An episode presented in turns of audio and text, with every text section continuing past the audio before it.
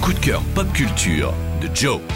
Cette semaine, on ne parle pas juste d'un coup de cœur éphémère, mais d'un coup de cœur de la vie, en quelque sorte, puisqu'on va parler des Tortues Ninja. Alors rassurez-vous, je vais pas vous faire une chronique nostalgique sur le dessin animé des années 80, ni les films euh, du début des années 90, ou encore des jouets qui ont bercé notre enfance, mais bel et bien du comic book des Tortues Ninja, puisque c'est sous cette forme que les quatre héros d'écailles ont vu le jour en 1984 dans une petite baraque de Dover dans le New Hampshire. Presque 40 ans d'existence donc pour les Tortues Ninja qui sont devenus un phénomène culturel incontournable et qui continue d'engendrer des films, des dessins animés, des jouets et des comics.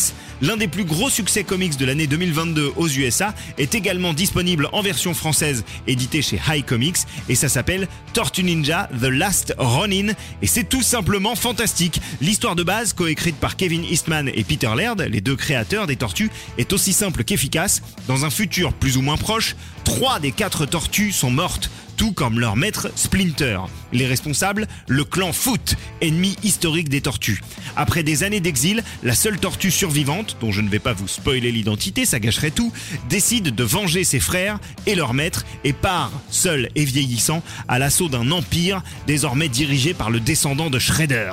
Ah, on est loin du dessin animé potage qui passait à la télé quand on était petit. Hein. The Last Ronin renoue au contraire avec les origines des Tortues Ninja en proposant un récit plutôt orienté vers un public adulte à jeune adulte. On y parle de deuil, de colère, des liens de filiation. C'est parfois déchirant parce que forcément, c'est une histoire qui a des allures de conclusion pour des personnages avec lesquels on a tous grandi.